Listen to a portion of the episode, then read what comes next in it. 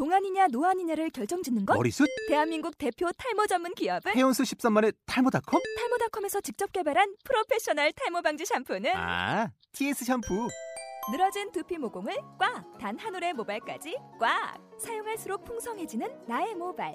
이제 탈모 고민 끝! TS 샴푸.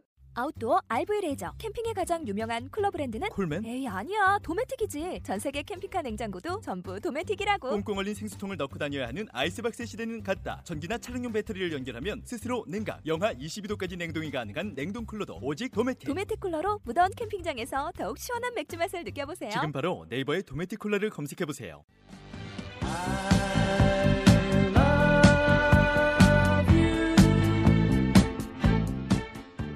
목욕할 때 어떤 탕을 좋아하시나요? 전 열탕은 어, 발도 못 담급니다. 냉탕은 10분 정도는 괜찮고요. 온탕은 너무 좋아합니다. 연애라는 이름의 목욕탕에도 여러 탕이 있습니다. 어, 온탕 같은 첫 설레임, 열탕 같은 첫 키스, 오래된 연인과의 건식 사우나. 여러분이 좋아하는 연애의 온도는 얼마인가요? 진짜 사랑을 탐구하는 본격 치정 팟캐스트 영화 속 연애 이야기 미련한 연애 시네마 지금 시작합니다.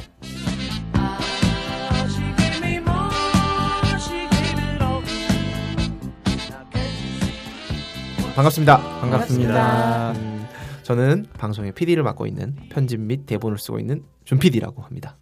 네 나옴이라고 합니다. 존리입니다. 연애 고수 충달입니다. 네. 와 이제 인정하시는군요. 드디어 인정했어요. 어, 방송 두 번쯤 이제 해보셨는데 어떤가요? 음, 재밌으신가요? 뭐 주위에 평가 주위에 듣는 분 계신가요 혹시? 저는 주변 평가는 뭐 아직 물어보진 않았고요. 다만 이제 이 방송을 준비하려고 하다 보니까 굉장히 영화를 신경 써서 보게 되더라고요. 음, 기본적으로 네 번 정도는 제가 보고 오는 것 같은데 음, 아이고 힘들어 힘들어. 진짜 많이 보시네요. 전 한 번만 보고 끄는데 아 고수 이건 이분은 고수분이시고 방송 두 번 하고 변태 연애 고수가 돼버렸습니다. 뭐 많이 안 들으니까요 괜찮으실 거예요. 저는 이 방송 이제 제가 참여하고 처음 방송 그게 올라가고 나서 친구들한테 얘기를 했어요. 개인적인 SNS 이런 걸 통해서 어쩌다 보니까 팟캐스트 방송을 하게 됐다라고 얘기를 했는데 사실 처음에 시작할 땐 방송이라는 거고 영화랑 연애라는 주제가 사실 저는 좀 자신이 없어서 되게 부담스러웠거든요. 그런데 와서 보니까 저희가 너무 뭐 레벨이 너무 낮으니까요. 그런데 이제 친구들이 너무 제가 이걸 하게 됐다는 거에 대해서 행복해 하더라고요. 음, 아, 친구분들이 행복하신다고요? 네네. 어. 어떤 면에서요? 영화를 일단 좋아하는 친구들이 많고 하니까 그리고 뭐 연애나 뭐 이런 거에 관심 당연히 다들 많고 음. 그러니까 되게 기뻐하면서 애청자가 되주겠다고 그런데 저희 다운로드 수가 왜 그렇죠? 네, 하여튼 어, 괜찮던데요, 웨슬리. 아, 네 게스트를 그럼 친구분들을 한번 불러보도록 하겠습니다. 다음번에.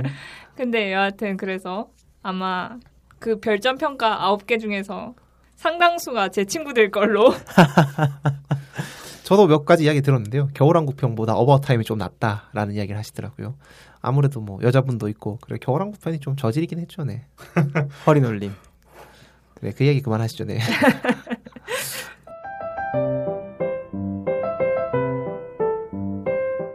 오늘의 영화는 저희가 앞에서 말씀드린 대로 연예인 온도입니다. 그, 이 영화는 노독 감독이 만, 제작을 해- 만들었고요. 어, 감독을 했고요. 김민희와 이민기 주연의 라미라니나 하연수가 나옵니다. 그리고 지난 작년 3월에 개봉한 영화입니다. 이 영화의 간단한 스토리 충달님께서 그 소개해 주시겠습니다. 직장 동료 동희와 영은 3년차 비밀 연애 커플입니다. 남들 눈을 피해 짜릿하게 사랑했지만 결국에는 헤어지게 됩니다.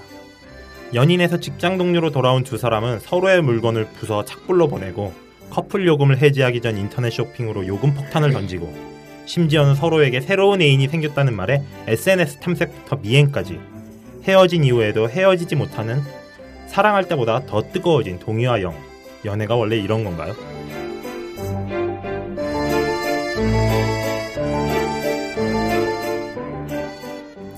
역시 지난번과 마찬가지 출발 비디오 여행을 제가 사실 제가 적었는데 이거에 어느 정도 앞부분은 거기 영화 소개하는 부분을 네, 다 이거. 네. 제가 어디서 읽어본 느낌인데. 네.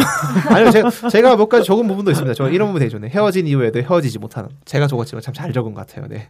자화자찬. 네, 제가 이런 데 강합니다. 이 영화의 먼저 전체적인 영화 평을 한번 하고 시작하려고 하는데요. 이 영화 재밌으셨나요? 좋았나요? 어떠셨나요? 저는 되게 재밌게 봤어요. 음, 어떤 면이 재밌어? 좋으셨나요? 일단 그 나오는 에피소드들이 상당히 가볍고 예, 즐겁게 볼만 하더라고요. 생활 밀착력이다. 예, 생활 밀착적인 면도 있고 또 예, 약간 쿨하지 못하고 찌질하다 보니까 음. 예, 그런 면에서 왜 연애 얘기하면 항상 선남 선녀들 나와가지고 이쁜 것만 보여주고 그러는데 그러지 않으면 좀 마음에 들었어요. 나오미님 이 영화 어떠셨나요? 어, 저는 되게 화려해 같다고 생각했어요. 화로예요. 왜냐하면 굉장히 날 것의 감정들과 날 것의 음. 언어들을 굉장히 보여주려고 노력했다라는 생각이 들고 인터넷에서 이제 영화 평을 찾는데 그런 얘기가 참 많더라고요. 내 연애할 때 얘기를 그대로 적어놓은 것 같다고. 음. 그래서 그게 약간 호불호가 갈릴 수 있거든요. 그렇게 적나라하게 어떤 부분들을 보여준다는 거에 대해서. 근데 뭐 저는 완벽한 호는 아니지만 이제 좋아할 만한 부분들이 많은 영화였다라고 생각하네요. 저 같은 경우에는 이 영화를 우선 굉장히 놀란 게이 감독을 하신 노덕 감독님이 입봉작이더라고요 이게 첫 작품으로 이런 걸 만들어냈다는 거에서 일단 가장 처음 감탄을 조금 했고요. 두 번째로는 이 지금 잠깐 나오미님께서 말씀해 주셨지만 이 영화는 약 우리 모두의 찌질함에 대한 얘기가 아닌가. 네, 두 분의 지금 얘기를 좀 혼합한 느낌이 있는데 정말 보면서 아 되게 찌질하지만 그거를 마냥 비웃을 수가 없는 게 이 내 얘기 같기도 하고 어디선가 들어본 누군가의 얘기가 분명히 있고 굉장히 시- 생활 밀착형 영화랄까 장면들이 많아가지고 뭐 아쉬운 점이 몇 가지 있긴 합니다만은 전체적으로 굉장히 전 재밌게 잘 봤습니다. 어, 뭐 저도 동감하는 바이고요. 제가 너무 좋은 칭찬들만 하셔서 그 존니님도 생각하고 계신 아쉬운 점이 이몇 가지 있는데요. 그 대표적으로 그런 겁니다. 그 연애에서 일어날 법한 이야기들만 모아놔서 그러니까 이야기들이 아, 좀 뚝뚝 끊어진다고 해야 되나요? 그 너무 그러니까 너무 이런 어떤 단편적인 감정들에 영화에 집착한 집중한 느낌이 조금 있는 게 좀 아쉬웠고요. 음 그리고 뭐 배우들 연기도 좋았고 감독 연출도 되게 좋았고 인터뷰 형식을 이 영화 썼잖아요. 이런 형식 어떻게 생각하셨어요? 저는 그 아쉬웠던 점이 그 다른 게 아니고 예를 들면 인터뷰하는 장면이 나오는데 거긴 되게 좋았어요. 근데 그 인터뷰가 알고 봤더니 뭐 영화를 뭐 다큐멘터리 찍었던 거다 이런 이런 설정이 너무 아, 좀그 설정 말. 말도 안 될다가 완전 구리다고 생각했고요 그거는 네. 그런 그런 거랑 이제 이 전체적으로 영화를 봤을 때 약간 과잉된 사건 영화적으로 일부러 집어넣은 과잉된 사건들이라던가 불필요한 격가지들이 몇 개 있어요. 이제 대표적으로 꼽고 싶은 게 민차장이라는 캐릭터를 이제 그 주연 이민기가 패는 장면하고 또 한 가지는 그 대전까지 아파가지고 대전까지 내려간 장면인데 웃기긴 한데 사실 좀 불필요하다고 느꼈거든요 영화적으로 그건 단편적인 사건들에 집중하는 면이 좀 많죠. 충달님은 영화 인터뷰 형식 어떠셨나요? 예, 인터뷰 인터뷰 형식을 쓰다 보니까 아무래도 정말 실제로 일어난 듯한 느낌을 더 많이 받잖아요. 음, 이게 말씀하신 대로 여기 나오는 사건들이 물론 그 사람과 전쟁을 보시면 아시겠지만 현실은 더 심각하긴 한데 예, 그럼요. 예, 현실은 더 판타스틱하긴 한데 아무래도 영화에서 이렇게 좀 과장된 사건들이 나오다 보면 좀 현실감이 없다거나 이런 느낌이 들 수 있는데 그런 거를 이제 좀 부족한 부분을 채워주는 역할을 하지 않나 이런 음. 느낌이 들었어요. 감독이 영리한 게 뭐냐면요. 인터뷰 장면 근처에 보시면 그 화질이 조금 떨어집니다. 카메라를 일부러 뭐 그런 카메라 썼는지 모르겠지만 그러니까 아 뭐라고 해야 되나요? 좀 시- 질감이 다릅니다. 그 약간 좀 튀는 질감이라고 해야 되나요? 네, 아 그것도 그렇고 그 무한상사에서 쓰는 방식이잖아요. 아, 예, 그 그것도 그런데요. 그 제가 이제 또 한 가지 거기서 방금 말씀하신 내용 비슷한 걸로 추가하고 싶은 부분이 그 중간에 옥상에서 싸우는 장면이 있어요. 네네. 근데 거기 사운드가 이 멀리서 잡을 땐 멀게 들리고요. 가까이서 잡을 땐 가까이서 들립니다. 아 맞아요. 예, 그 되게 특이하더라고요, 그게. 처음에는 이거 일부러 그랬나 싶었는데, 그러니까 실수인가 싶었는데, 처, 그 계속 보니까 일부러인 것 같더라고요, 그게. 이게 페이크 다큐라는 방식을 차용하고 있는 건데 District 9이라는 영화에서도 이런 방식을 써서 좀 사실적으로 뭔가 우리는 보여주고 있다. 사실과 허 이제 허상의 경계를 약간 오히려 허무는 듯한. 느낌을 만들어주는 건데 문제는 이 영화의 단점이라고 할 수 있는 부분이니 감정 같은 것들이 굉장히 사실적인데 불구하고 일어나는 에피소드들의 하- 사실성이 떨어져서 음. 힘을 갉아먹어 버리는 부분들이 없지 않아 있었어요. 음, 네, 그럼 예, 그 부분에 대해서 제가 더 언급해드리고 싶은 부분이 있는데 이 영화가 집중하는 부분이 그런 어떤 스토리나 에피소드가 아니라고 생각을 해요. 약간 연극적이라고 표현을 하고 싶은데 그런 과장되고 좀 현실성 떨어지는 그런 에피소드들을 펼쳐놓고 거기에 이제 배우들을 던져놓은 다음에 너희들이 거기서 가- 감정이나 어떤 느낌이나 이런 걸 뽑아낼 수 있을 만큼 최대한 뽑아내서 그것들을 보여주는 게 훨씬 영화 예술적으로는 예, 주목해야 될 부분이 아닌가 이렇게 생각을 하거든요. 그죠. 보면은 굉장히 애드리브가 아닐까 싶은 장면들이 연- 연기들이 되게 많이 있고 예. 그러면서 생활 연기의 달인들이 이렇게 많았나 싶은 생각이 들었어요 보면서. 네, 영화적인 이야기는 그럼 이 정도 하고요. 그 배우들에 대해서 이 영화 좀 제가 이야기해 보고 싶은데 특히 김민희라는 배우 어, 연기력 논란이 있었는데 화차와 이 작품을 통해서 어, 김민희라는 배우가 어느 정도 일어서지 않았나 생각합니다. 김민희 씨는 화차 이전에 그 여배우들이었나요? 예, 여배우들. 예, 거기서 이미 연기력 논란은 사실상 떨쳐냈다고 봐야죠. 굉장히 그 뭐랄까 좀 김민희 씨가 한 연기를 제가 많이 본 건 아니라서 뭐라고 이 더 이상 많은 얘기를 하기 좀 어렵지만 이런 생활적인 연기가 정말 뛰어난 배우인 것 같아요. 이 제스처를 하나 보더라도 이 영화에서도 굉장히 놀라운 부 분들이 많더라고요. 제가 이 영화에서 김민희 씨가 아 연기를 잘하는구나라고 느꼈던 장면이 하나 있는데 그 왜 영화 보고 나와서 밥 먹는데 이민기가 너 나한테 뭐 숨기는 거 있어 하는데 아니 없어 했다가 조금 생각했다가 이렇게 말을 하는 부분이 있어요. 거기서 이제 시선 처리나 이렇게 호흡 같은 거를 조절을 해갖고 아 정말 말할까 말까 하다가 말을 한다는 느낌을 딱 주더라고요. 근데 일단 그런 정도의 연기가 되면 뭐 연기 부분에서는 뭐 이제 걱정할 필요가 없는 배우가 아닐까 생각을 해요. 음. 네, 저도 비슷한 생각인데 정말 뛰어난 연기를 보여주고 이 역할이 자기한테 굉장히 잘 맞았던 옷이었던 것 같아요. 네, 그런 것 같아요, 진짜. 김민희가 좀 그런 면이 있지 않나요? 그 제가 화차의 이미지가 강해서 그런지 모르겠는데 약간 좀 어, 어두운 면이 dark force가 좀 있다고 해야 되나요? 안 그런가요?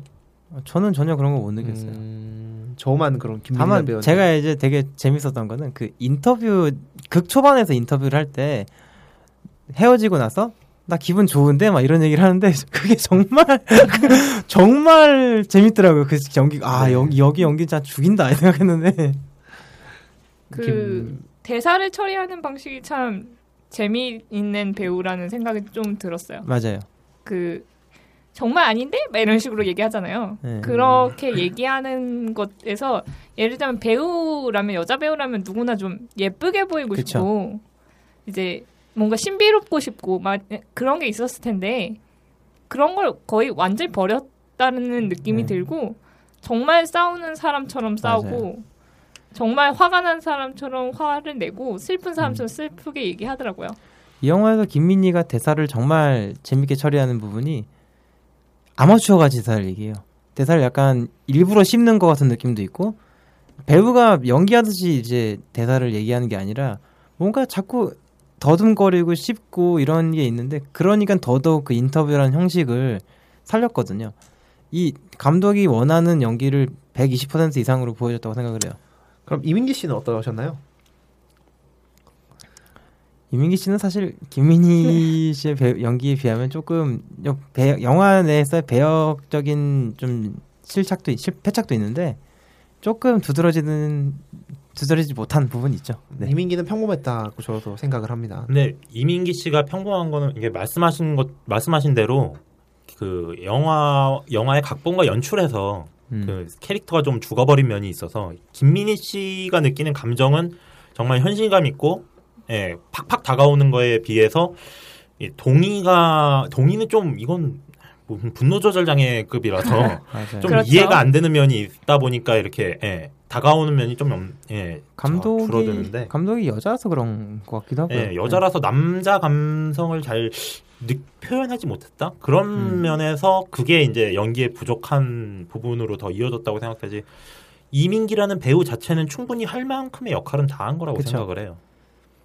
대사나 이런 것들이 주는 동이라는 캐릭터의 한계가 분명히 있는데 정말 대단한 배우라면 또 많은 대사들을 말도 안 되는 영역으로 끌고 갈 수 있었을 텐데 아마 이민기 씨는 정말 할 수 있는 그냥 자기 몫을 그쵸. 영화 안에서 다 한 정도다라고 저는 생각해요. 사실상 더 채울 수 있는 영역이 좀 많이 허락되지 않은 캐릭터였죠. 맞아요. 더 만약에 튀었다가는 영화가 또 달라졌을 수도 그러니까요. 있기 때문에 예. 뭐 영- 이렇게 좀 희생해야 되는 배우들이 있죠 영화마다. 어쩔 수 없죠. 네. 네. 대신에 저는 그 박계장이 되게 튀어서 좋았습니다. 저 그 배우 되게 요즘 많이 주목을 하고 있는데 여기 여기 좀 많이 나오, 나오더라고요. 저기 끝까지 간 데서 나오고 황금의 제국인가 거기도 나오죠. 거기도 나오고 그 별그대에서 매니저잖아요. 아, 그 네. 아, 끝까지 끝까지 간다 해서 나왔고 요즘 요즘 많이 보이더라고요 충무로에서 여기에 되게 명품 조연들이 꽤 많이 많습니다. 나왔었어요. 네. 그 얘기는 뒤에서 이제 인물 소개할 때 네. 하시죠. 어, 영화 인물 소개를 시작하겠습니다. 이 영화에는 크게는 두 명의 인물이 나오는데요. 이민기가 마- 역을 한 동이라는 인물과 어, 김민희가 역할을 했죠. 영이라는 인물. 그리고 저희는 민 차장과 그 외의 조연들에 대해서도 간단히 이야기할 예정입니다. 어, 먼저 이 영화의 주인공이라 남자 주인공이라 할 수 있죠. 이민기에 대해서 존니님이 한번 말씀해 주시죠. 네, 이민기님이 분한 이동이라는 캐릭터죠. 은행 직원이고요. 뭐 나이는 아마 30대 초반 조금 넘어간 33 정도 된 것 같고, 그다음에 영과 3년 정도 사귀고 헤어졌습니다. 이제 영과 헤어진 직후에 대학생인 하연수를 소개받아가지고 만납니다. 아, 야, 어떻게 김민희가 어르고 하연수야? 저는 이 영화를 볼 때는 하연수가 누군지 몰랐어요. 근데 다, 아. 요번에 다시 보면서 어 저게 하연수였네 이렇게 네. 알았습니다. 뭐, 네, 계속하겠습니다. 새로 만난 여자친구가 돈을 안 쓰니까 비싼 횟집에 데려가서 밥값 계산하라고 합의한 다음에 밥을 먹는 패기로운 모습도 보여주기도 하고요. 싸움을 그렇게 잘하게 생긴 것 같지는 않았는데 주먹이 먼저 앞선 성격이고 일 처리는 조금 부족한 부분이 있어서 이제 맨날 시제가 빵꾸 나가지고 은행 직원인데 시제가 빵꾸 난다고 합니다. 그래서 시제 빵꾸 난 거 채우느라고 월급을 제대로 받은 적이 없는 그러니까 어떻게 보면 은행원으로서는 부적격자라고 할 수 있겠죠. 이동이라는 캐릭터 어떻게 보셨나요? 동의는 사실 굉장히 매력이 저는 없다고 생각해요. 도대체 장영이 왜 이렇게 동의한테 매달리는 건지 알 수 없을 만큼 심지어 그 주요선인가요? 하연수 씨도 빠지는 게 잘 이해가 안 되는데 기본적으로 여자 앞에서 담배 뻑뻑 피죠. 그 다음에 여자고 여자고 뭐고 그냥 막말 그다 거기다가 주먹질하는 것도 꺼리낌 없는 타입이고요. 게다가 기, 기본적 그리고 굉장히 찌질해요. 기본 상당히 여러 모든 면에서 계산 뭐 돈 계산이나 이런 거에서 그렇고요. 그런데 뭐 잘생겨서 그런지 모르겠지만 여자들이 그렇게 빠지는 참 신기한 캐릭터네요. 전이 이동희 캐릭터가 찌질하다는 거 이것도 약간 연애 본질에 대한 얘기일 수도 있는 게 이런 애도 연애한다 그런 거 아닐까요? 그렇군요. 네, 뭐 저도 보면서 아 저런 사람이랑 사귀면 보따리 싸들고 다니면서 말려야 될 사람이 아닌가 그렇죠. 친구라면 그렇게 생각했는데 음 간혹 그런 사람들 있잖아요. 그런데 인기가 많다. 이해할 수 없지만 음. 아마 그런 류의 사람이 아닐까 한 번쯤은 이- 있을 수도 있다라고 생각이 들더라고요. 음. 이미 동의를 위해서 변명을 조금 하자면 좀 치기 어린 면이 너무 많이 나오다 보니까 그 얘가 얘의 감정선이 좀 묘사된 면이 좀 적 없지 않았을까 그런 생각을 하거든요. 얘가 그래도 좀 마음이 착한 면이 있는 게 김민희가 돈을 300만 원 달라고 하나요? 300만 원인가 뭐 계산하잖아요. 근데 그 돈을 또 뭐 꺼내서 줍니다. 뭐 이게 이게 뭐 얘가 착하다 이렇게 말할 수는 없겠지만 이게 얘가 막 마냥 그렇게 뭐 그냥 욱하는 성격을 뭐 그건 그냥 쫀심이 생 거죠. 아, 쫀심이 네. 됐다. 또 만약에 그 워크숍에서 써- 이렇게 그 때리고 나서 나오고 나서도 그 막 걱정하는 모습을 보여주잖아요. 물론 자기 조- 분노 조절 장애가 있지만 조절 장애가 없는 평상시에는 꽤 여자한테 착하게 대하는 사람이 아닐까 저는 그런 생각을 했거든요. 전 그 워크숍에서 주먹질한 거는 오히려 좋았어요. 이 남자가 그런 면이라 그런 면은 있어야 된다고 생각을 하거든요. 제가 만약에 제가 똑같은 일을 당했어도 사진이 퍼졌다 이런 얘기를 들었으면 저도 진짜 주먹 날렸을 것 같아요. 그 부분에 대해서는 사실 제가 굉장히 할 말이 많은데요. 사전에 말씀드렸다시피 그 나중에 민 차장에 대한 설명을 할 때 조금 제가 그 민 차장을 위한 변론을 해보도록 하겠습니다. 그러면 그 얘기는 좀 이따 얘기하는 예. 걸로 그렇게 그러니까 해보죠. 감독이 여자잖아요. 그래서 아, 계속 말씀을 드리면 남자의 감정선을 잡는 데 묘사하는 데는 조금 어, 허술하게 하지 않았나? 그래서 음. 이민기가 그냥 마냥 이렇게 나쁜 캐릭터처럼 동의, 보이게 동의. 나오잖아요. 네. 사실 이 영화에서 말씀하신 대로 그 여자 감독이라서 그런지 그 김민희 씨가 분한 장영이라는 캐릭터의 감정선은 굉장히 섬세하고 정성스럽게 묘사가 돼 있는 부분이 많이 있어요. 근데 이동희의 감정에 대해서는 조금 뭐랄까. 예, 거칠고 어, 좀 나쁘게 말하면 대충 다루는 게 좀 있거든요. 보면서 아 얘 왜 저러지 이런 부분이 예, 많아요. 그러니까 어떻게 보면 그게 왜얘 왜 저러지라고 느껴지는 게 좋을 수도 있는 게 연애할 때 우리가 항상 느- 언제든지 느낄 수 있는 게 상대방이 도대체 왜 화내는지 왜 기분이 나쁜지 모르겠다 이런 부분이 있기 때문에 그런 걸 느끼는 그런 느낌을 주고 싶었다는 목적에서는 아주 좋았어요. 굉장히 효율적이었어요. 그게. 조니님 말씀처럼 그러면 이렇게 되는 거네요. 이 영화는 장경 전적으로 그 장영의 시선에서 보는 영화잖아요. 그렇죠. 그러면 그러니까 그 이민기는 타인처럼 느껴질 수 있는 음, 어, 감독이 일부러 노렸을 수도 있겠다는 그게 생각이 드네요. 노림수였다면 좋았는데 사실 영화 전체적으로 봤을 때 그렇진 않는 않다는 거. 예, 네네. 전체적으로는 투탑 영화였으니까 네. 원탑이 아니라. 확실히 그런 것들이 있는 것 같아요. 좀 촘촘하고 음. 엉성하게 만들어지는 그런 캐릭터가 있는데 약간 이제 동이라는 캐릭터는 저- 엉성하게 느껴졌는데 저는 처음에 영화를 볼 때는 내가 여자라서 이해를 못하는 지점이 많은가라고 생각을 했는데 여기를 얘기를 들어보니까 이 영화가 동이에게는 상당히 박했던 걸로 음, 결론이 나는 것 같네요. 그러면 곁다리로 이런 이야기를 한번 해보시죠. 예, 이건 대본에 없는 내용인데요. 하연수처럼 돈 안 쓰는 여자친구 어떻게 해결, 해결하실까요? 하연수가 돈을 안 쓰는 게 아니죠. 대학생이잖아요. 아, 돈이 없, 없지만 걔는 그 일말의 의지를 안 보여주잖아요. 의지를 안 보여준 장면도 없지 않나요? 거기서 딱히. 안 나오죠. 네. 그렇다면 이민기는 왜 갑자기 하연수에게 밥을 사라고 했을까요? 300만 원을 뽑아줘갖고 돈이. 없어. 그게 300만 원 때문이에요. 맞아요. 그건 300만 원 때문에 나 돈 없으니까 네가 좀 사 이건데 음, 근데 거기서 또 여기서 쫀심 살린다고 내가 지금 이래 이래 돈이 없다라는 말은 굿도 못 꺼내고 굳이 또 비싼 거 먹으러 가가지고 사라고 하는 게 찌질한 거죠. 그게. 그런 이야기 하지 않나요? 이민기가 사기 아 동희가 가기 전에 맨날 내가 냈으니까 이제 네가 내 이런 이야기를 하잖아요. 네네. 돈을 아, 돈을 안 쓴 거잖아요. 근데 거기서 그 하연수의 표정을 보면은 뭐 맨날 내가 안 사. 나도 그래도 커피도 좀 사고 노력했는데라고 할 수 있지 않나? 음, 우리는 그 전에 알 어떤 수가 일들이. 있는지 알 수가 없으니까. 하연수를 욕하지는 마시다 그러면. 한번 떨어져서 한번 얘기를 해보죠. 돈 안 쓰는 여자에 대해서 그럼 어떻게 생각하시는데요? 그런 여자를 만나본 적이 없어서 잘 모르겠는데 그런 여자가 있다면 문제가 있는 거죠. 전 그죠. 의식적으로 돈을 안 쓰려고 하고 당연히 남자가 부담해야 된다고 생각한다면 그건 좀 이상한 것 같아요. 예, 저도 왜 데이트 비용을 남자가 내는 거라는 풍조가 생겼는지 물론 저도 그런 여자는 안 만나봤습니다. 저도 뭐 환상 속의 동물인 것 같은데 거의 만약에 그럼, 기린 막 이런 거. 맞아. 좀 이렇게 이야기를 확장해 보죠. 만약에 그런 여자를 만나신다면 만나게 됐, 는데 돈을 안 써. 그러면 어떻게 하실까요? 이렇게 뭐 비싼 식당에 데려간 뒤에 등을 친다든가 뭐 어떤 방법으로 뭐 직접적으로 말을 하실 것 같아요? 여자친구에게? 아니, 전 직접적으로 말은 안 하는데요. 만약에 처음 데이트 때 제가 이제 밥을 샀어요. 그 다음에도 제가 밥을 샀어요. 그 다음쯤 되면 제가 돈이 없을 거 아니에요. 그럼 그냥 김밥 지옥 가는 거죠, 뭐. 네. 저 일단 여자친구가 될 일도 없을 것 같네요. 네, 음. 뭐 소개팅에서 만날 수는 있겠는데 만약에 그런 낌새가 있다면 그냥 아휴, 네 맛있는 거 드세요. 다음에 다음에 볼 일은 없겠네요. 뭐 이렇게 되겠죠. 음, 저는 되게 부담스럽던데 남자가 혼자 돈 대면 그만큼 나에게 뭔가 바라는 것 같아서 그렇죠. 그것도 뭔가 정서적인 만족을 바라고 이러는 건가라는 생각이 들어서 엄청 부담스러워서 칼같이 내고 싶거든요. 가능하면. 아 근데 그 부분에 대해서 그런 얘기가 좀 있어요. 이렇게 여자분들이 이렇게 누님들한테 많이 들었던 얘기인데 아 이 남자랑 다음에 보고 싶지 않다. 그럼 더치하고 다음에도 보고 싶다 싶으면은 얻어먹고 그런다고 하더라고요. 그래서 저를 만나는 여자애들이 전부 다 칼같이 덧칠을 했군요. 네. 또 새로운 사실 알아갑니다. 과연 연애고수 충달님이셔. 어. 저에게 가르침을 매주 주시네요. 사제 관계 같은 약간 사형.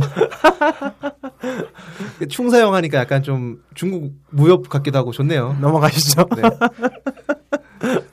다음은 이 영화의 여자 주인공인 김민희가 분한 영이라는 캐릭터입니다. 장영이고요. 대리로 나오나요? 그럴 거고요.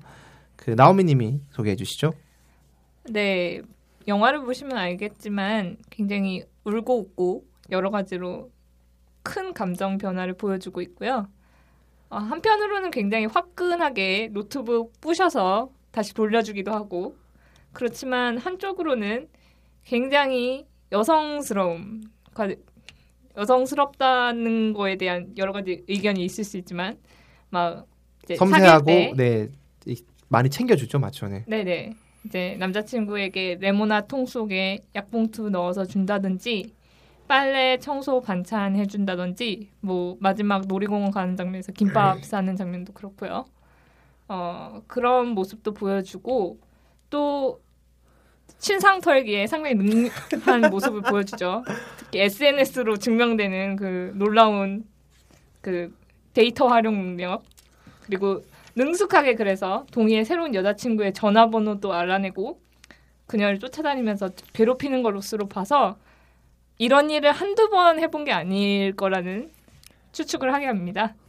실제로도 극 중에서 언급이 되죠. 그 초등학교 동창이라는 여자한테 연락 왔었을 때 자기가 끊어버렸다. 음, 라고 얘기를 했으니까 그때 안 했으면은 뭐 어쩌고저쩌고 했었는데 굉장히 그 SNS 조사대로서의 훌륭한 수완을 보여주고 있습니다. 어디 일뭐 사이트 이런 데 가서 잘할 수 있을 것 같아요. 제가 봤을 때. 코겔 수사대. 그- 그러니까 네티즌으로서 트레이닝이 된 것 같아요. 많이 구글링이.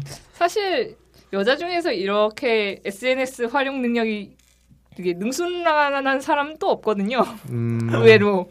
아 저는 그 이 공중전화로 전화해가지고 이 얘기할 때 진짜 감탄했거든요. 그러니까 저도 네. 그 장면 보면서 한두 번 아니구나 거기 생각했어요. 거기 진짜 최고였던 게 수업 중에 전화 받고 막 그래도 되나 막 이런 생각하는데 와 그거 거기 연기는 진짜 대박이었던 것 같아. 그 중간에 깐족과 목적 사이에서 이제 왔다 갔다 하는 게 참 재밌더라고요 그게. 네, 정말 유쾌한 유쾌한 하여튼 톡톡 튀는 장면이었죠. 어, 김민희의 캐릭터 영 영이 장점이라고 할 수 있는 게 아까 말씀드렸듯이 감정폭이 크게 왔다 갔다 해요. 그런데도 이게 어, 부담스럽지 않다는 거죠. 예를 들어서 그 동이랑 싸우고 나서 들어가는데 드라마가 뭐 재, 재밌는데 언니 들어와서 봐 그러는데 그냥 가 그냥 가서 보고 그 다음 날 아침에 막 다시 막 이렇게 깔깔깔깔깔깔 거리면서 그렇게 하잖아요. 그런 장면조차도 아 맞아 저런 경험이 있어 이렇게 그 공감을 하면서 넘어갈 수 있게 감독이 잘 영리하게 잘 편집을 했다고 볼 수 있죠. 네, 되게 섬세하고 정성스럽게 음. 영의 감정을 표현하려고 노력을 했죠. 근데 저는 이제 그 나오미님 말씀해주신 부분에서 그 여성스러운 부분, 뭐 레모나 속에 약, 약 이것저것 모아가지고 보내준다던가 뭐 이 반찬이나 뭐라 뭐랄까 놀이원 놀러 갈 때 음식 싸가고 이런 부분들을 보면서 어떤 생각을 했냐면 장영이라는 캐릭터가 왜 이제 그런 분들이 가끔 있잖아요. 누군가를 사랑하고 있는 본인의 모습을 굉장히 좋아하는? 좋아하는, 사랑하는 그런 여성분들이 간혹 있는 것 같은데 그 중에 하나가 아닐까 생각도 했거든요. 음. 어떻게 생각하세요? 음. 그러니까 이제 내 남자친구를 위해서 내가 이렇게까지 한다라는 그 내 모습이 너무 좋고 막 사랑스럽고 예쁠 것 같고 막 이런 걸 즐기는 거죠. 저는 제가 그런 식으로 사랑을 하는 타입이라서 좀 이해가 돼요. 어, 네. 아, 자기 파트너한테 어떤 걸 행동한 어떤 걸 해주는 걸 즐기는. 전 제가 무언가를 해줘서 그 사람이 행복해하는 모습을 봤을 때가 제일 행복하거든요. 어, 그걸 뭐 굳이 자기가 사랑해서 그런 행동을 한다기보다는 음. 정말 뭔가 더 해주고 싶은 그런 마음에서 예 맞아요. 우러나는 것 같아요. 음, 그렇게 볼 수도 있지 않을까요? 그러면 나, 다른 사람을 내가 사랑하는지 안 사랑하는지 테스트해 보기 위해서 내가 어떤 행동을 해줬을 때 아까운 마음이 들기 시작하면 그 사람에 대한 사랑이 식었다고도 볼 수 있지 않을까요? 그런 경험 있으신가요? 전 일단 테스트를 한다는 데서 아니라고 생각. 아, 그러니까 테- 테- 내가 일- 의도적으로 테스트를 하는 게 아니라 이 만나다 아까운 보면 마음이 아까운 마음이 들기 시작하는 순간이 있을 수 있잖아요. 그러면 그때는 어, 사랑이 약해진 거겠네요. 그러면 전 한 번도 못 느껴봤어요. 그건 좀 다른 음, 문제 다른 아닐까요? 문제. 예, 저도 저 개인적으로는 이렇게 연애를 할 때 아, 내가 이 사람을 정말 사랑하는구나를 언제 느끼냐면요. 맛있는 걸 먹으러 갔을 때 그 맛있는 거에 제일 맛있는 부분을 상대방한테 이렇게 골라주게 되더라고요. 야 근데 정말 사랑하는 거예요. 네, 그 이해한다. 뭐, 예, 딱 갔을 때 제일 그 요리에 제일 맛있는 부분을 이렇게 똑 잘라갖고 이렇게 주게 되는데 그러면서 아 내가 이걸 주는 걸 보니까 정말 사랑하는구나. 저는 이렇게 느꼈거든요. 알겠습니다. 이게 되게 웃긴 걸 수도 있지만 가장 행복한 것들을 나눠주고 싶다라는 그런 생각을 음, 하는 거죠. 그렇죠. 상대방의 행복을 보는 게 내 행복이다라고 느끼는 순간이 보통 내가 이 사람을 정말 사랑하는구나라고 느끼는 순간인 거죠.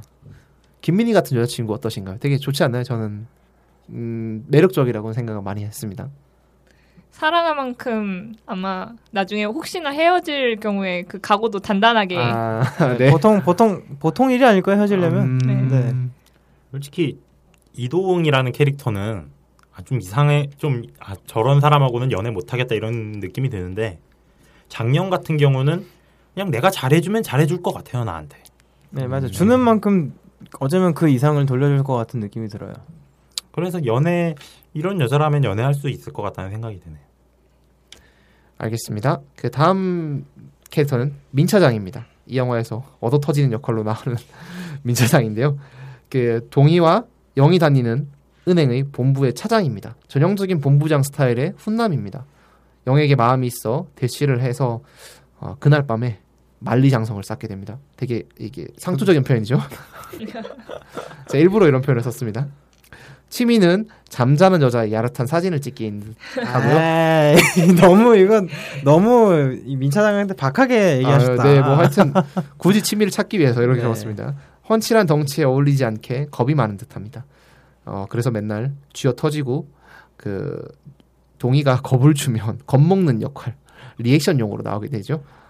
사실 근데 이 민차장은 제가 넣어달라고 부탁을 드렸죠. 근데 이 얘기를 한 이유가 전 민차장을 좀 변론을 해주고 싶어요. 여기서 민차장이 극 중에서 뭐 기- 장영의 사진을 이 잠자는 사진을 찍어가지고 뭐 그걸 퍼트렸네 이러면서 동의의 화를 부르고 뭐 맞고 막 난리가 나는데 사실 저는 그 부분이 민차장한테 굉장히 좀 과도하게 나쁘게 표현됐다고 생각하거든요. 전 기본적으로 민차장은 좋은 사람이라고 생각을 하고 아니요, 그런 사진을 찍었다는 것 자체가 이미 아니요, 저는 그렇게 생각 안 해요. 그, 그 사진도 왜 찍었냐면 저는 그걸 이해할 수 있는 게 이 민차장은 기본적으로 장영을 진심으로 좋아하고 있었고 그래서 어쩌다 보니까 뭐 사실상 뭐 장영이 꼬셨다고 할 수 있는 거고 그래서 이제 같이 방에 들어가게 됐는데 자고 있는 모습 보면 그냥 정말 예쁜 거죠. 그래서 이불 덮고 있고 뭐 뭔가 이렇게 몸이 나온 게 아니라 이불 덮고 자고 있는 모습이 예뻐서 찍고 본인 생각에는 다음날 아침에 일어나면은 이거 봐요 예쁘지 않아요? 라고 물어보고 싶었던 용도가 아닐까 싶거든요. 음, 그러면 그냥 음, 같이 보면서 막 이제 서로 깔깔거리고 웃고 뭐 그냥 지워달라고 하면 지울 수 있는 거 누구 보여줄 필요도 없는데 그런 용도로 찍었는데 다음날 잘 아, 아침에 일어나니까 없고 잘 들어가는지 물어보려고 전화를 하니까는 뭐 전화도 안 받고 계속 전화 안 받잖아요 연락도 안 취하고 그러니까 이제 보면 극 중에서 묘사가 되는 게 손 차장을 통해서 이 그 민 차장하고 잠자리를 같이 했다라는 소문이 퍼지게 된 건데 손 차장하고 친하니까 술자리에서 내가 이래 이래 해서 내가 장영 씨하고 잤는데 근데 계속 연락도 안 받고 난 진심이었는데 연락도 안 받고 해서 괴롭다라고 하니까 손 차장이 말도 안 소리 하지 마라. 미- 그 장대리는 그렇게 뭐 안무하거나 막 자고 이런 여자 아닌데 무슨 소리 하느냐라고 하니까 민 차장이 그냥 술 술도 취했겠다 아니라고 증거로서 그냥 보여줄 수 있는 거잖아요. 아니요. 그, 그 증거로 손 차장도 볼 것도 없더만이라고 한, 하는 장면도 나오고요. 그러니까 손 차장 그거 보고 어머 어머 어머 해서 이제 주변 사람들한테 야, 알고 보니 야 이거 이거 들어봐 알고 보니까 장대리가 이래 했다 해서 그 소문이 퍼진 거지 뭐 사진이고 자시고 누군가 사진 보여줬다는 증거도 안 나오고요. 저는 민 차장은 그냥 불쌍하고 착한 사람인 것 같아요, 솔직히. 제가 여기서 한마디 하고 싶은데요. 아기는 없었을지 몰라요. 저도 아기는 없었다고 생각해요. 근데 아기도 없이 나쁜 놈이라는 얘기가 있어요. 음, 음. 그 얘기를 손차장에서 했다는 것 자체로 벌어질 일에 생각을 안 했다는 것이 아기도 없이 나쁜 놈인 거죠. 예, 저도 정확히 똑같이 얘기하고 싶었는데 아기는 없었을 수도 있어요. 말씀하신 대로 그러면은 동의를 하는데 멍청한 거죠, 이건. 아기가 없는 대신 멍청한 거죠. 나쁜 건 손 차장이죠, 사실. 뭐, 뭐, 무슨, 뭐야. 정말 누군가한테 보여주고 싶지 않은 모습을 찍어서 퍼트린 것도 아니고, 그냥, 자, 본인은 사실 장영 씨하고 이, 그 일을 이제 공유를 하고 싶었을 뿐이었는데, 그런데 그거를 손 차장한테 얘기했던 게 멍청한 거죠. 맞, 맞습니다. 그럼 멍청한 건 나쁜 건 그렇다면 손 차장 아니에요? 그거를 막 이제 퍼트리고 뒷담화로 장대리가 알고 보니까 뭐 이거 이런 뭐 싼 여자여서 뭐 이렇게 하고 다니는 손 차장일 거란 말이에요 분명히 민 차장은 전혀 그런 의도가 없었고요. 근데 그게 손 차장이 퍼트렸다고 보기도 그런 게 이런 얘기가 있으면 손 차장도 아마 이제 자기의 바람 상대였던 그 그러니까요. 그 예, 여기서 예. 소문이 퍼진 경로도 그렇게 분명히 묘사가 되고 있는 게 손 차장은 어머어머 하고 여기저기 얘기하는 중에서 김 과장한테 분명히 얘기를 했고요. 그래서 김 과장은 또 이제 그 여러, 여러 사람한테 얘기를 했겠죠. 그러니까 사진도 있다라는 그 사실만이 자극적인 사실이 포장이 돼가지고 이제 와전된 게 사진이 퍼지고 있다 뭐 난리도 그럼 동영상도 있겠나 뭐 이런 얘기 퍼졌을 텐데 분명히 그래서 손 차장이 나쁘다고 하셨는데 저는 손 차장이 나쁘다고 말을 할 수 없다고 봐요. 이게 왜냐면 소문의 소문이라는 거의 본질이 그래요. 손 차장은 이 얘기가 이렇게 쉽게 퍼뜨릴 얘기가 아니라고 생각을 하고 자기의 바람 상대인 김 과장한테만 얘기를 했을 거예요. 그러면 이게 벌써 김 과장까지 두가 두 단계를 거치면 김 과장 입장에서는 어떤 윤리 의식이 많이 없어지거든요. 그럼 김 과장 입장에선 이걸 퍼뜨리는 행위가 나쁜 일이 아닐 정도로 윤리 의식이 이제 희박해졌어요. 그래서 아마 인턴한테 얘기를 했겠죠. 그리고 박 계장 귀에까지 들어가고 이렇게 사람을 거치면 거칠수록 그런 도덕적 해이가 심해지기 때문에 이거를 누군가에게 말했다는 게 그러니까 소문이 퍼지게 됐다는 시발점에서 손 차장을 비난을 한다는 거는 그건 예, 좀 아니라고 생각을 해요. 아예 그 소문이 시작하게 된 사진과 그 얘기를 남한테 한 민 차장이 나쁜 거죠. 그럼 민 차장을 위한 저희의 변론은 여기까지였고요. 변론, 반론 및 토론이라고 하죠. 여기까지였고요. 그 다음에는 조연들 이 영화에는 명품 조연들이 많이 등장하는데 충달님이 간단하게 소개를 해주시죠. 예, 이 영화에는 주연뿐만이 아니라 조연들도 상당히 개성이 넘치는 모습을 많이 보여주는데요. 그 이유는 아마도 모두가 다 자신만의 각자의 찌질함을 가지고 있기 때문이 아닐까라는 생각이 듭니다. 뭐 물론 두 주인공은 말할 필요도 없이 찌질했었고 일단 김 과장은 바람 피는 여자한테 매달리는 찌질함을 보여줬고 주요선은 이동희한테 차인 다음에 친구들까지 불러다가 장영한테 해코지하는 찌질함을 보여주고 있고요. 박 계장 같은 경우는 그냥 무능한 게 natural born 찌질이. 그리고 인턴 얘는 뭐 어리버리한 거는 인턴이라 봐주겠는데 나중에 보니까 개념이 없어요, 얘가. 뭐아 은행이 이런 곳인 줄 몰랐다느니 막예좀 약간 사이코패스 같다는 느낌도 들었고 보면서 예 이런 식으로 좀 각자가 모두가 각자의 찌질함을 갖고 있어서 생동감이 있었다고 생각을 하고요. 그 중에서 가장 특이한 캐릭터가 손차장이라고 생각을 하는데 이렇게 바람 피고 뒤끝 있고 이런 역시 찌질한 면을 보여서 이렇게 좀 좋은 사람이라는 느낌은 안 드는데 묘하게 섹시한 모습이 있더라고요. 그래갖고 근데 이 섹시함이란 게 원래 기획된 섹시함은 아닐 것 같아요. 각본상에서 아마 그 라미란 씨가 연기를 했기 때문에 섹시하지 않았나 이렇게 생각을 합니다. 그 라미란 씨의 카리스마가 정말 끝내줬죠. 저는 어떤 꼭 꼽고 싶냐면은 그 신혼여행 갔다 와서 이제 탕비실에서 예, 담배를 아. 쭉 피고 그담 피던 담배를 동이가 들고 있는 커피에 던져 넣은 다음에 맛있게 마셔 하고 가는데 그 장면 너무 섹시해요. 아 그 장면은 정말 장난. 금연구역. 네, 와. 금연구역 뒤에 써 있는 데서 그 시선 하면 하며 던져 줄 때 손짓 하며 그냥 이제 쿨하게 맛있게 마셔 하고 나가는데 어 정말 멋있더라고요 그때. 어, 정말 멋있었어요. 네. 충달님이 좋은 이야기 하셨으니까 제가 좀 반론을 하자면 음, 이 영화의 단점이라고 오히려 볼 수 있다고 생각하는데요. 감독이 너무 욕심이 많아요. 그러니까 그 투탑 영화에서 둘에 집중하기 집중해 어 집중할 필요는 없지만 그 너무 모든 캐릭터가 어떤 특징 같은 게 있다 보니까 이 영화가 자칫 산만해 보이기 쉽다는 거죠. 그 이 그 밖에 소, 누군가요? 누가 이런 얘기잖아요. 은행에서 일을 안 하고 연애만 하잖아요. 아, 그 김 과장이 그렇게 말했죠. 네. 그러니까 일 좀 하라고. 우리 일을 대체 언제 하냐고. 그러니까 그 은행이나 장소를 뭐 물론 그 협찬을 받았겠죠. 그 돈을 받았겠죠 아마. 그래서 그런 걸 수도 있는데 그 장소의 특수성 같은 것도 없고. 그리고 이제, 캐릭- 네, 네. 말씀하시죠. 계속. 캐릭터들이 너무 MS 뭐 예를 들어서 그런 거라는 거죠. MSG를 과다하게 쓴 영화다. 그 부분에 대해서 제가 제 반론을 드리자면 이 영화의 구성이 전반부는 에피소드 위주였고 후반부는 이제 재결합된 커플이 어떻게 심리 변화가 나오는가를 다루고 있거든요.